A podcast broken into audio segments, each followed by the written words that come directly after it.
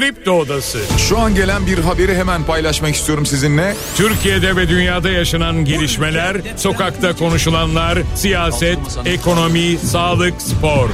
Son dakika haberleri, konuklar ve uzman görüşleri. Güçlü Mete ile Kripto Odası başlıyor.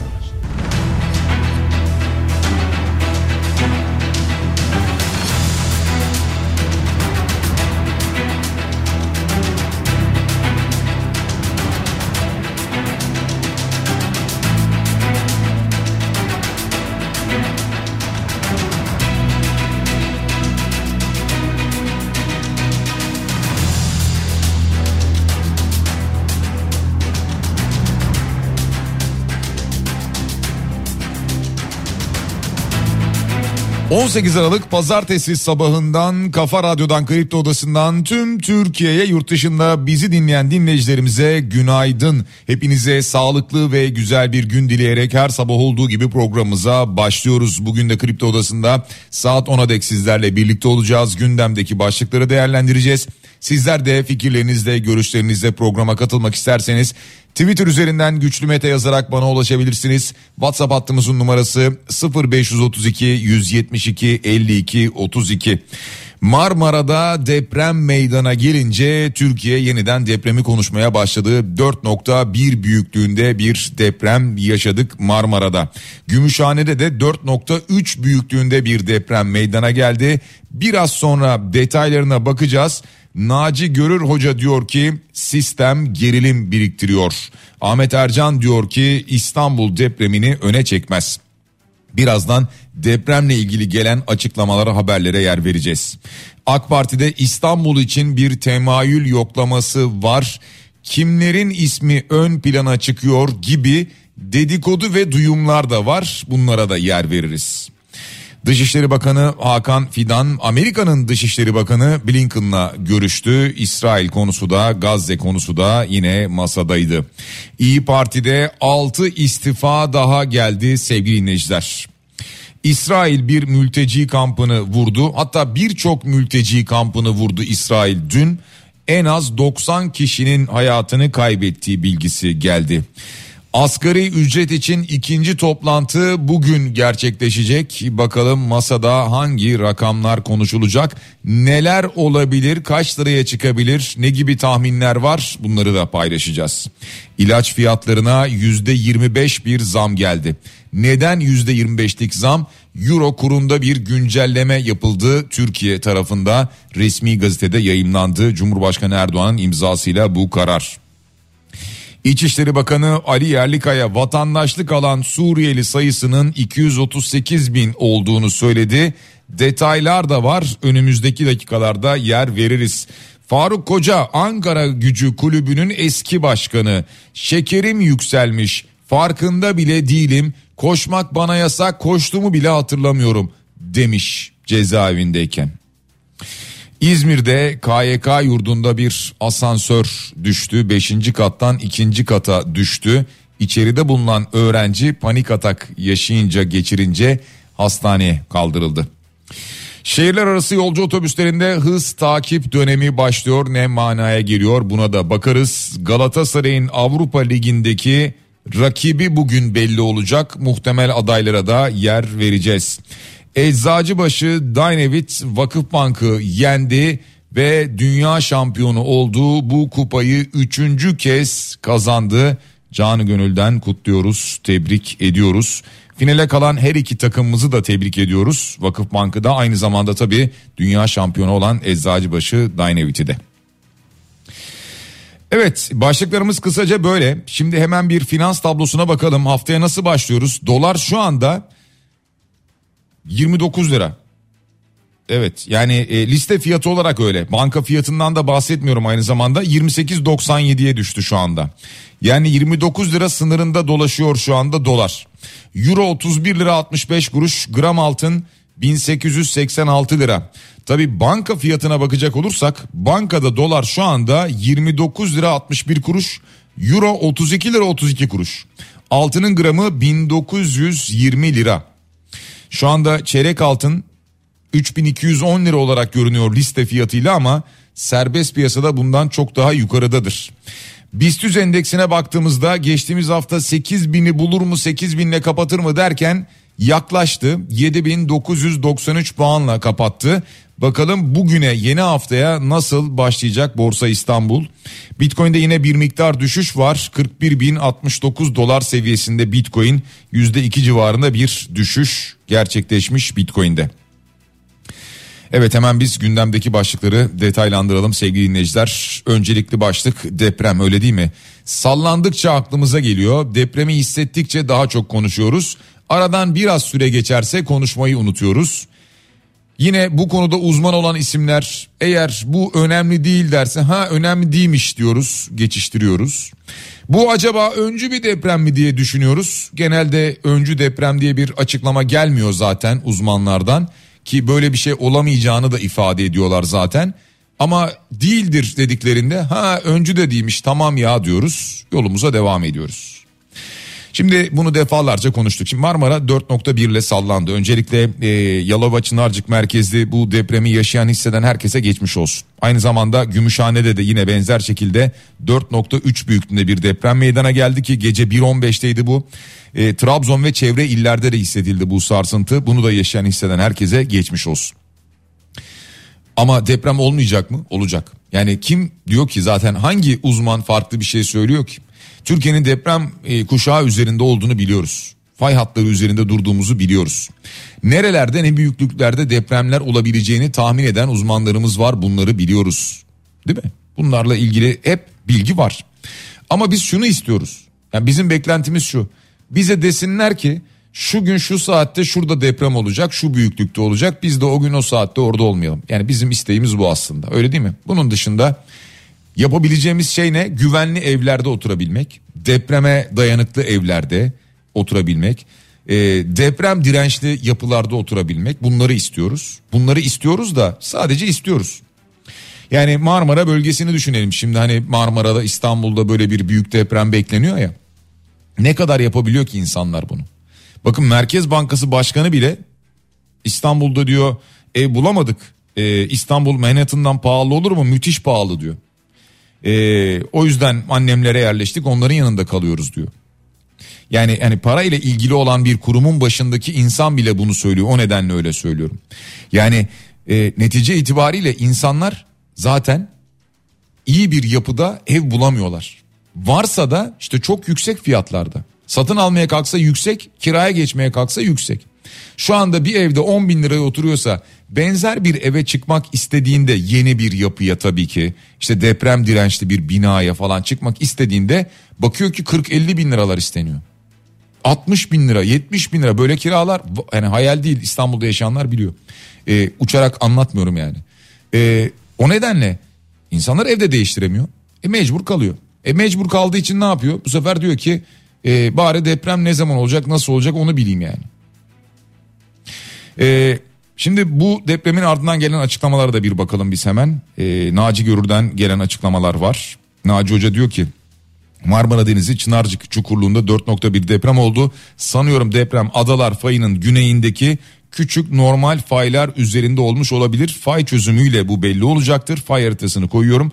Marmara'daki sistem gerilim biriktiriyor diyor. Ya bu zaten defalarca söylendi, öyle değil mi? Yani bir kez daha dolayısıyla dile getirmiş oldu Naci Görür.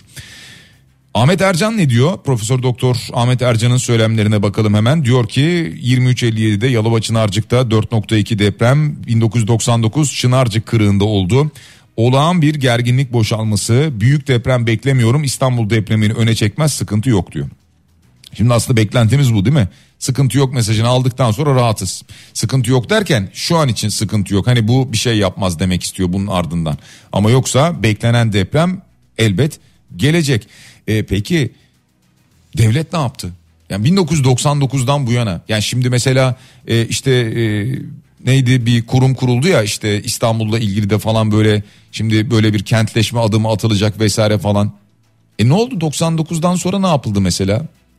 İstanbul'da 1999'dan 2023'e kadar ne kadar, kaç sene var? 24 sene mi var? 24 senede İstanbul, en azından büyük bir bölümü İstanbul'un yenilenemez miydi? Deprem bölgesinde bulunanlar, daha riskli olan bölgeler, riskli olan yapılar dönüştürülemez miydi 24 senede? Ki ya biz biliyorsunuz bayağı bir beton ülkesiyiz yani. Ve bu işin içinde rant da var. Yapılamaz mıydı? Çoktan yapılırdı yani. Hiç umursanmadı ki. Hiç umursanmadı. Yani Naci Hoca ne diyor? Yani siz de diyor biraz lütfen işte başınızdaki yöneticileri harekete geçirin diyor. Yani bunu oyla yapabilirsiniz diyor. Deprem dirençli şehirler isteyin diyor yani. Bunu yapacağınız şey ya oyla ya da işte taleplerinizi demokratik yollardan dile getirerek. Devam ediyoruz sevgili dinleyiciler. Hep böyle devam ediyoruz zaten. Hani deprem haberi geldi, biraz yaptık, bitti. Biz zaten sürekli yapıyoruz. O değil de mesele. Ara ara konuşuluyor. Keza benzer şekilde devletin de gündeminde, yerel yönetimlerin de gündeminde ara ara yer alıyor. Yani birinci sırada yer almıyor. Birinci sırada yer alması gerekiyor oysa. Mecliste bu hafta bütçe görüşmesi. Yani yine bütçe görüşmesi vardı da devam edecek biliyorsunuz. Bu hafta da devam edecek. Yine bütçe görüşmeleri sırasında muhakkak tartışmalar yaşanacaktır. Kaldı ki yine bütçe görüşmelerinde bir gerginlik yaşanmış AK Parti ile CHP milletvekilleri arasında. Bu sözlü tartışmalar uzayınca da 15 dakika ara verilmiş. Neyse ki sözlü tartışma. Biz çünkü sözlüden ötesini de biliyoruz. Yumruklu tartışmayı da biliyoruz. İnsanlar orada kürsüde can verirken o insanlara Allah'ın gazabını işte gördün diye seslenenleri de biliyoruz. Bunları da yaşamadık mı? Şimdi adaylarını belirlemeye çalışıyor biliyorsunuz siyasi partiler. Özellikle büyük şehirlerle ilgili. Şimdi AK Parti acaba İstanbul'da, Ankara'da, İzmir'de kimi aday gösterecek? Bu merak ediliyor bir yandan. Biliyorsunuz CHP çünkü en azından İstanbul ve Ankara'yı açıkladı. Yani beklendiği gibi Ekrem İmamoğlu ve Mansur Yavaş ismi açıklandı. Ama bakalım AK Parti rakip olarak kimleri karşılarına koyacak? Temayül yoklaması yapıldı. Cumhurbaşkanı Erdoğan da katıldı İstanbul İl Başkanlığı'ndaki bu toplantıya. Aday isimleri kapalı zarfla Erdoğan'a teslim edilmiş. Şimdi aday kim olacak acaba? Bununla ilgili işte titizlikle çalışmalar yürütülüyor diyor. Ömer Çelik'ten böyle bir açıklama geldi. Muhakkak yani aslına bakarsanız her parti herhalde titizlikle böyle bir çalışmayı yürütüyordur veya yürütmelidir. Tabii kulis bilgileri var öyle söyleyelim. Bir ara biliyorsunuz yapılan anketlerle Murat Kurum'un, eski bakan Murat Kurum'un adı çok ön plana çıkmıştı. Halen daha Murat Kurum adı konuşuluyor. Şimdi son gelen iddiaya baktığımızda Fatih Belediye Başkanı Mehmet Ergün Tuğra'nın adı da konuşuluyor. Ve aynı zamanda bir ara yine adı geçen, daha sonra üzerine çok konuşulmayan Sağlık Bakanı Fahrettin Koca'nın da isminin geçtiği söyleniyor. Şimdi doğru mudur değil midir? Yani Fahrettin Koca aday olacak mıdır? Böyle bir süreç var mıdır? Kendisine sorsanız herhalde şu anda hayır böyle bir çalışmam yok diyecektir diye tahmin ediyorum ama bir helallik istediği açıklama var. Depremlerde her ihtiyaca yetişemedim, vatandaşlardan helallik istiyorum diye bir açıklama yaptı. Daha iyisini yapabilirdik diyor. Yani bu helallik istemek bir mesaj mıdır? Yani Sağlık Bakanı iken istenen bir son talep midir? Onu bilemiyoruz. Bu arada Sağlık Bakanı Fahrettin Koca demişken biliyorsunuz yurt dışına giden doktorlar konusu sorulduğunda böyle eliyle para işareti yapmıştı hatırlarsanız. Doktorlardan, hekimlerden büyük tepki çekmişti. Bunun için de dedi ki kırdığım meslektaşım varsa onlardan da özür dilerim dedi. Yani o yüzden sanki böyle bir hafif bir helalleşme havası var gibi Sağlık Bakanı Fahrettin Koca'da ama ya bunun sebebi işte bu İstanbul olabilir mi onu bilemiyoruz. Ama kulis bilgilerinde kendisinin de adı geçtiği bilgisi paylaşılıyor. Devam ediyoruz. Hakan Fidan'ın Blinken'la görüştüğünü söylemiştik. Anthony Blinken'la telefonda bir görüşme gerçekleştirdiğini söylemiştik. Ki bu görüşme aslında tabii ki ağırlıklı olarak İsrail ile ilgili yapılan bir görüşmeydi. Yani diyor ki İsrail üzerindeki nüfuzunuzu kullanın diyor. Yani bunu durdurun artık. İsrail'i artık durdurun diyor. Bu mesajı veriyor. Tabii bu arada İsveç'in NATO üyeliği ve F-16 konusu da yine konuşulmuş. Yani uzun süredir zaten ikili ilişkilerde bu konular konuşuluyor biliyorsunuz. Artık neredeyse açıklanmadan bile ezbere söyleyeceğimiz, ezbere verebileceğimiz haberler haline geldi. Ki İsrail işte mülteci kamplarını vurmaya devam etti. En az 90 kişi öldü. Biraz önce bundan da program başında başlıklar arasında bahsettik hatırlarsanız. Devam ediyoruz sevgili dinleyiciler. Neyle devam edelim diye bakıyorum. Gündem o kadar yoğun ki. İyi Parti. İyi Parti biliyorsunuz sürekli istifalarla gündeme geliyor. Yani ya 81 ilde kendi başımıza gireceğiz seçimleri açıklamasıyla gündemde ya da istifalarla gündemde. Şimdi İyi Parti'de biliyorsunuz İstanbul Büyükşehir Belediyesi'nde meclis üyesi olan 6 isim ki onlar disiplin kuruluna sevk ediliyorlardı. Belki de sevk edilmişlerdi, şimdi hatırlamıyorum ama netice itibariyle o 6 isim istifa etti İyi Parti'den. Çünkü İbrahim Özkan'ın görevden alınmasına karar vermişlerdi İyi Parti'de.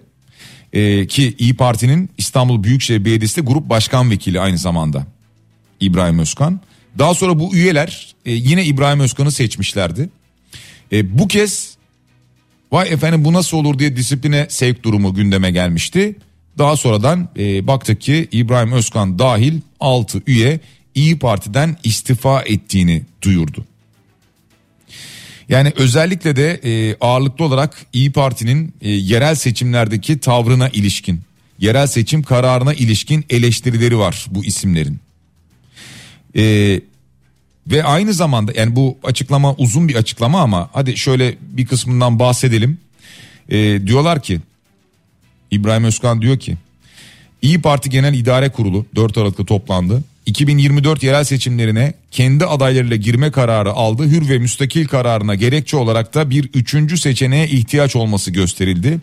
Biz bu karara saygı duymakla beraber İstanbul ve Ankara'da işbirliğinin devam etmesi yönünde görüş bildirdik diyor.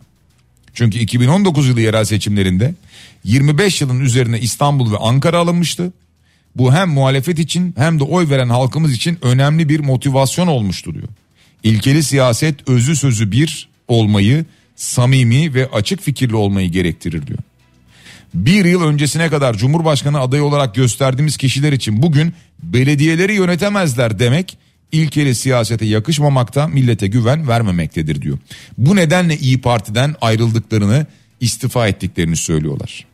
Genelde İyi Parti'den ayrılanlar, istifa edenler İyi Parti'nin bu seçim kararından dolayı istifa ettiklerini söylüyor. Şimdi İyi Parti de herhalde kendi içinde titizlikle bir çalışma yapıyordur değil mi? Hep bunu soruyoruz, sorguluyoruz bu yayında. Yani çünkü dışarıdan bakıldığında sanki kan kaybediyor gibi bir hava var.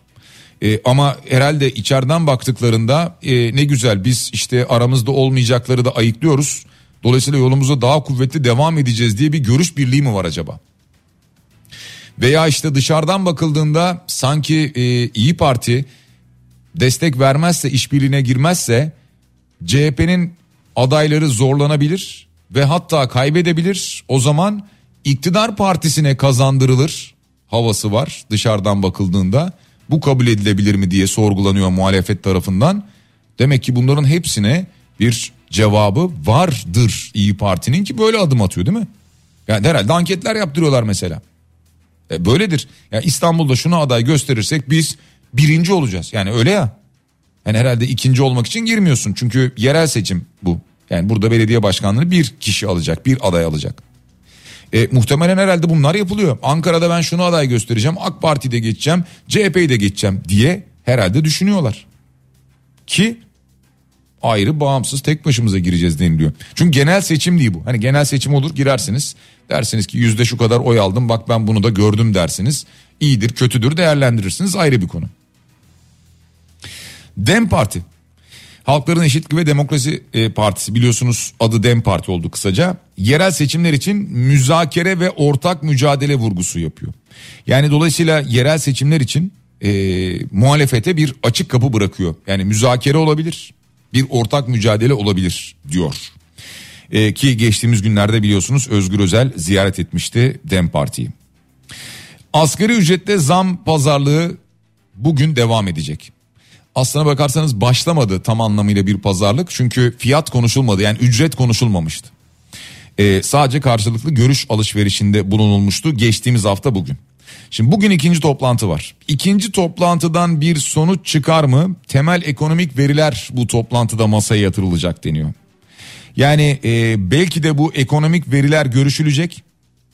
İşte çeşitli istatistik kurumu, yani Türkiye İstatistik Kurumu verileri vesaire falan, bunlar burada yer alacakmış. Karşılıklı olarak bunlar konuşulacakmış. Ama anladığım kadarıyla net bir rakam herhalde bugün çıkmayacak. Ya tabii çıksa ve bu iş uzamasa daha iyi olacak. Çünkü yani hesap ortada.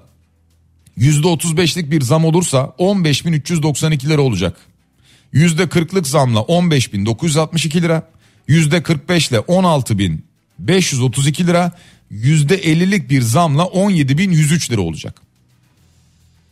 Ya bu veriler ortada zaten. %55 yaparsanız 50'yi geçip 17.673 lira oluyor. Şimdi burada yapılacak olan zam oranı ne olmalıya geliyor iş. İşte bunu tartışacaklar bugün masada, anlaşılan o. Herhalde öyle tahmin ediyorum ki, yani benim tahminim, bilemiyorum, %45 civarı olacaktır diye düşünüyorum. Hele ki tek sefer yapılacaksa o zaman 45 ile 50 arasında muhtemelen gidip gelecektir bu oran diye tahmin ediyorum. Daha fazla olsun, evet olsun, ama olabilecek oranlar aşağı yukarı bunlar. Bu arada ilaç fiyatlarına %25 zam geldiğini programın başında başlıklar arasında söyledim. Çünkü euro kuru, yani Türkiye'de böyle bir durum var biliyorsunuz. Biz ilaç alırken yurt dışından diyoruz ki bizim euro kurumuz 14 lira idi. Şimdi biz euro kurumuzu 17 lira 55 kuruşa çıkarmışız. Ya 18 lira da değil ama 17 lira 55 kuruşa çıkarmışız euro kurunu. Hani zaman zaman bu ilaç bulmakta güçlük çekiliyor vesaire durumu var ya. Euro şu anda 32 lirayken biz euro sana 17 lira öderiz euro başına diyoruz tabii firmalara. Firmalar da burada biraz zorlanıyor. Ya biraz değil, bayağı zorlanıyor yani. Netice itibariyle fark etmez. Sonuç itibariyle aşağı yukarı %25'lik bir artış geldiğine göre euro kuruna, bu şu anlama geliyor: ilaçlara da %25'lik bir zam geldi. Cumhurbaşkanı kararı bu ve resmi gazetede bu karar yayımlandı sevgili dinleyiciler. Evet, Merkez Bankası Başkanı pahalılıktan yakındı demiştik ya. Evet, diyor ki biz İstanbul'da ev bulamadık. Müthiş pahalı. Annemlere yerleştik. Onların yanında kalıyoruz. Olabilir. Yani ya bunda anormal bir durum yok. Anormal olan durum şu: İstanbul'daki evlerin pahalılığını Merkez Bankası Başkanı da teyit etmiş oluyor. Bir yandan da biliyorsunuz işte haberler vardı, işte Mehmet Şimşek Bakan diyordu ki işte fiyatlar düştü vesaire falan. Düşen fiyat yok mu? Var, ev fiyatında, kira için demiyorum, ev fiyatlarında, satışta nasıl düşüyor? Mesela 3 milyon liraya satılan bir evin fiyatı bu son 1-2 sene içerisinde 15 milyona kadar çıkıyor. Şimdi o 15 milyonluk ev 12 milyona düşmüş durumda mesela. Bu fiyat düştü anlamına geliyorsa, hani böyle örnekler var mı? Var. Ama 3'ten 12'ye nasıl geldi diye sorgulamayacağız herhalde, öyle değil mi? Bunu anlıyoruz yani. Bununla ilgili de işte İstanbul'da İPA var, yani İstanbul Planlama Ajansı var. Bununla ilgili nedenleri aktarmış da neden ev bulamıyor diye. 2019 Kasım ayında ortalama 20 lira olan kiralık metrekare fiyatı 2023 Kasım ayına gelindiğinde 171 liraya ulaştı, 8,5 katına çıktı diyor. Kontrol edilemeyen kira fiyatları nedeniyle kiralık konut ilan sayısı geçen aya kıyasla ülke genelinde %4.1, İstanbul'da %2.7 azaldı diyor. 100 metrekare bir evin ortalama kirası 17.100 lira diyor. Bu asgari ücretin neredeyse 1,5 katı diyor. Yani biraz bunların neden olduğunu söylüyor İstanbul'da. İstanbul Planlama Ajansı detayıyla bunları paylaşmış ki İstanbul'da yaşayan bizler bunu çok iyi biliyoruz zaten.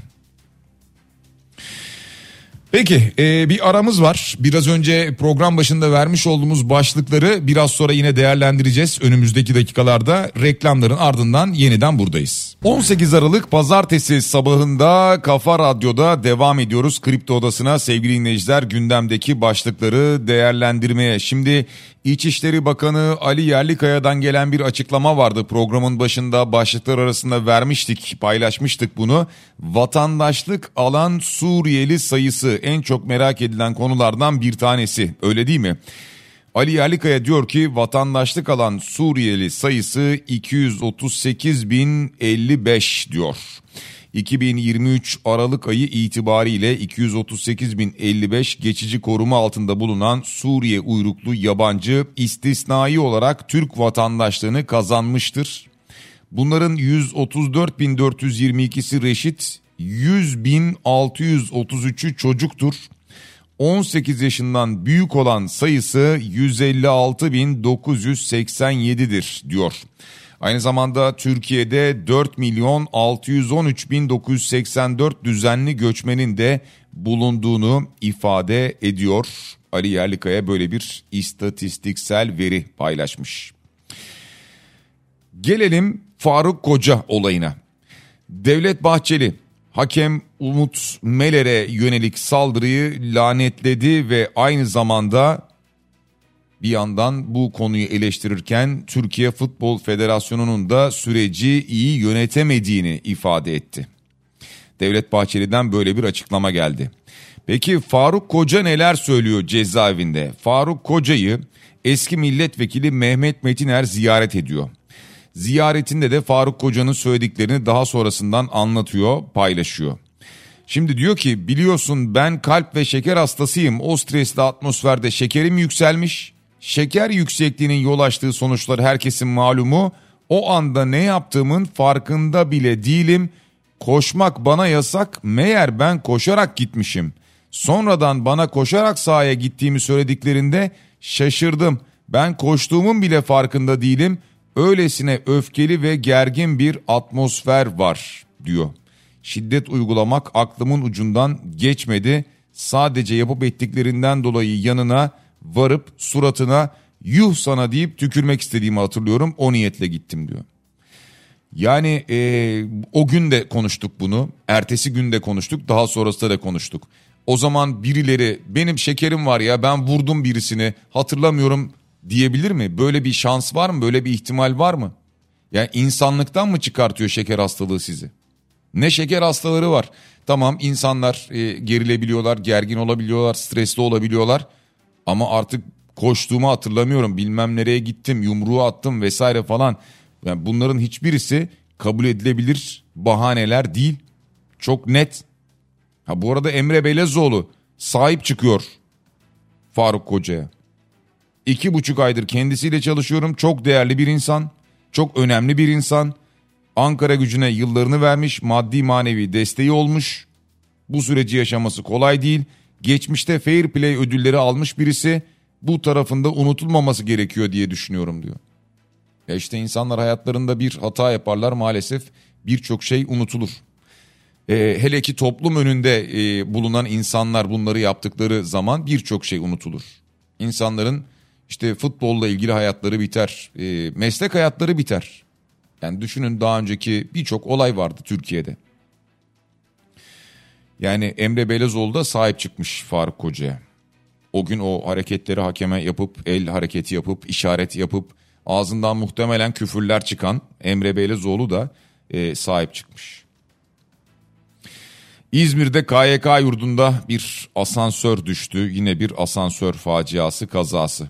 Yani bunun içerisinde bulunan öğrencilere bir şey olsaydı şu an çok daha başka şeyler konuşacaktık değil mi? İçeride bir öğrenci varmış. Bu kız öğrenci yurdu yine. Genelde bu hep kız öğrenci yurtlarında oluyor asansör düşmesi nedense. 5. kattan 2. kata düşüyor. Arkadaşları uğraşıyorlar çünkü görüntüler var belki izlemişsinizdir bilmiyorum ama arkadaşları uğraşıyorlar ve bir şekilde arkadaşlarını oradan çıkartıyorlar. Öğrencinin durumu iyi ama panik atak geçiriyor o nedenle hastaneye kaldırılıyor. Geçmiş olsun. Urfa'da da öğrenciler 2 öğrenci bir asansörde uzun süre kalmışlar. Urfa'dan da KYK'dan da böyle bir bilgi geldi. Yani her KYK'da bunlar yaşanacak mı? KYK yurdunda bunlar yaşanacak mı? Ağırlıklı olarak kız öğrenci yurtlarında yaşanıyor. Ne hikmetse o da anlaşılır gibi değil ama bunlar hep olacak mı? Ya bu öğrencilerin, bu ailelerin kaderi bu olamaz herhalde. KYK'ların, bu asansörlerin denetlenmesi gerektiğini, sadece asansörlerin de değil, Sayıştay raporlarında yangın merdivenlerine ilişkin uyarılar da vardı. Bunların hepsinin denetlenmesi gerekiyor sıfırdan. Sıfırdan ya bu kadar çok şey oldu çünkü. Diyeceksiniz ki tamam birçoğu iyi durumda olabilir ama fark etmez sıfırdan hepsini denetleyeceğiz. Ya işte yok barkod uygulaması getirdik bilmem ne yaptık. Bununla çözülmüyor ki bu iş. Çok net değil mi? Fenomenlerin mal varlıklarına satış formülü bulunmuş sevgili dinleyiciler. Yani ne anlama geliyor derseniz. Şimdi bazı fenomenlerin şirketlerine, sosyal medya fenomeni diye bahsedilen tipler var ya, onlardan bahsediyorum. Onların şirketlerine el konuldu, kayyum atandı ya. Şimdi nasıl idare edilecek bu şirketler? Bu şirketler kar eder mi, etmez mi, devam eder mi, etmez mi soruları vardı ya. Şimdi deniliyor ki satılacak tüm mal varlıkları, araçları vesairesi ne varsa. Ha tabii bu arada daha henüz suçlu bulunmuş da değiller. Dolayısıyla bir şekilde eğer aklanırlarsa bir hesapta tutulacak bu para, onlara teslim edilecek. Yani aklanma olursa. Olmazsa o zaman işte bu parayla ilgili ne yapılır diye bakılacak. TMSF'nin böyle bir tasarrufu olacakmış, gelen bilgi bu şekilde. Bilginiz olsun, Yargıtay'dan bir emsal karar çıktı diyebiliriz. Kiracının tahliye taahhütnamesi için boş kağıda attığı imzaya dayanarak tahliyesinin talep edilmesine ilişkin kararı Yargıtay onadı. Yani böyle bir ev sahibi kiracı ilişkinizde atılan bir boş kağıda atmış olduğunuz imza gibi bir şey varsa, işte bu hukuka uygun bulunmuş, kiracının tahliyesi de hukuka uygun olarak kabul edilmiş, bilginiz olsun. Ben işte o kağıda attım, oradan bir şey olmaz vesaire falan dememek lazım demek ki. Bu arada biraz madem ki yargı kararlarıyla devam ediyoruz, öyle devam ettirelim bu bölümü. Mahkemeden bu Martı Tag için korsan taşımacılık kararı çıkmış. Bir uygulama var. Yani bilenler biliyordur da bilmeyenler için söyleyelim. Bir uygulama var. Martı uygulaması. Bunun üzerinde bir de Martı Tag uygulaması var. Bunun üzerinden yolcu taşımacılığı yapılıyor. Yani birisi giriyor mesela oraya. O da ben yolcu taşırım diyor. Diğeri de diyor ki ben işte yolcuyum, şuraya gideceğim diyor. O onu alıyor, oraya götürüyor. Belli bir fiyata anlaşılınca. Korsan taşımacılık faaliyeti olduğuna karar vermiş İzmir 6. İdare Mahkemesi bu durumun. Böyle bir karar çıkmış. Şehirler arası yolcu otobüslerinde hız takip dönemi başlıyor sevgili dinleyiciler. 2024 yılı itibariyle başlayacak. Dolayısıyla taşıtların konumu, tarih ve saat bilgileri 2 dakikalık periyotlar halinde bakanlığa ulaştırılacakmış ki burada işte araçların hızları da yine benzer şekilde burada bakanlığa bilgi olarak geçilecek, paylaşılacakmış. Bakan açıkladı bunu. Somali Cumhurbaşkanı'nın oğlunun motosikletli kuryeye çarptığı kazada yeni görüntüler ortaya çıktı biliyorsunuz. Dünden bu yana bu görüntüler de bir yandan konuşuluyor. Farklı açıdan çıkan görüntüler var. Yani nasıl oluyor da görmüyor ya da görüyor da bilerek mi çarpıyor? Şimdi yargı sürecinde bu dosya biliyoruz ama Somali Cumhurbaşkanı'nın oğlu da burada değil aynı zamanda. Çok işte çelişkili ifadeler vardı. İlk tutulan tutanak hatırlayın. Yalan yanlış şeyler, bütün bunlar. Çarpıyor. Çarptıktan sonra hemen durmuyor. Yani fren lambası yanmıyor. Daha sonra duruyor, ileride duruyor falan. O sıra telefonla mı konuşuyor? Başka bir şey mi var? Bütün bunların hepsi bir soru işareti tabii.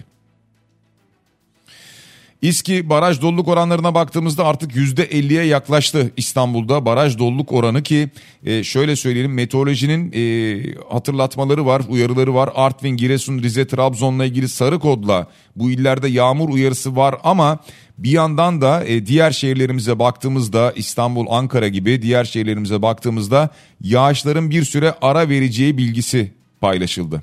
Ve sıcaklıklar da 2 ila 4 derece arasında artacak gibi görünüyor. Yani şöyle ki 7-8 derece olan gün içi sıcaklıklar 10-12 derecelere çıkacak gibi görünüyor bu verilere göre. Şimdi Galatasaray'ın rakibi belli olacak bugün. Avrupa Ligi'ndeki muhtemel rakiplerine baktığımızda Freiburg, Marsilya, Rennes, Toulouse, Karabağ, Roma, Sparta Prag ve Sporting Lisbon'u görüyoruz. Ve bakalım bugün Galatasaray'ın kurada rakibi kim olacak, bir yandan bunu takip edeceğiz. Bir yandan şunu hatırlatalım, Şenol Güneş'e Azerbaycan'ın bir teklifi vardı. Bunun dışında Kosova milli takımından da bir talep gelmiş, bir teklif gelmiş Şenol Güneş'e, böyle bir bilgi paylaşıldı. Ve sporla ilgili vereceğimiz belki de en önemli haber. Bir Dünya Kulüpler Şampiyonası vardı voleybol kadınlarda. Ve iki Türk takımı burada finalde mücadele etti. Vakıfbank'ı 3-2 mağlup etti ve 3. kez dünya şampiyonu oldu. Eczacıbaşı Dynavit'i de tebrik ediyoruz. Artık programın sonuna geliyoruz sevgili dinleyiciler. Cenk'e teknik masada teşekkür ediyoruz. Yarın sabah aynı saat dilimi içerisinde yeniden sizlerle birlikte olacağız. Yeniden buluşana dek hepinize sağlıklı ve güzel bir gün diliyorum. Şimdilik hoşça kalın.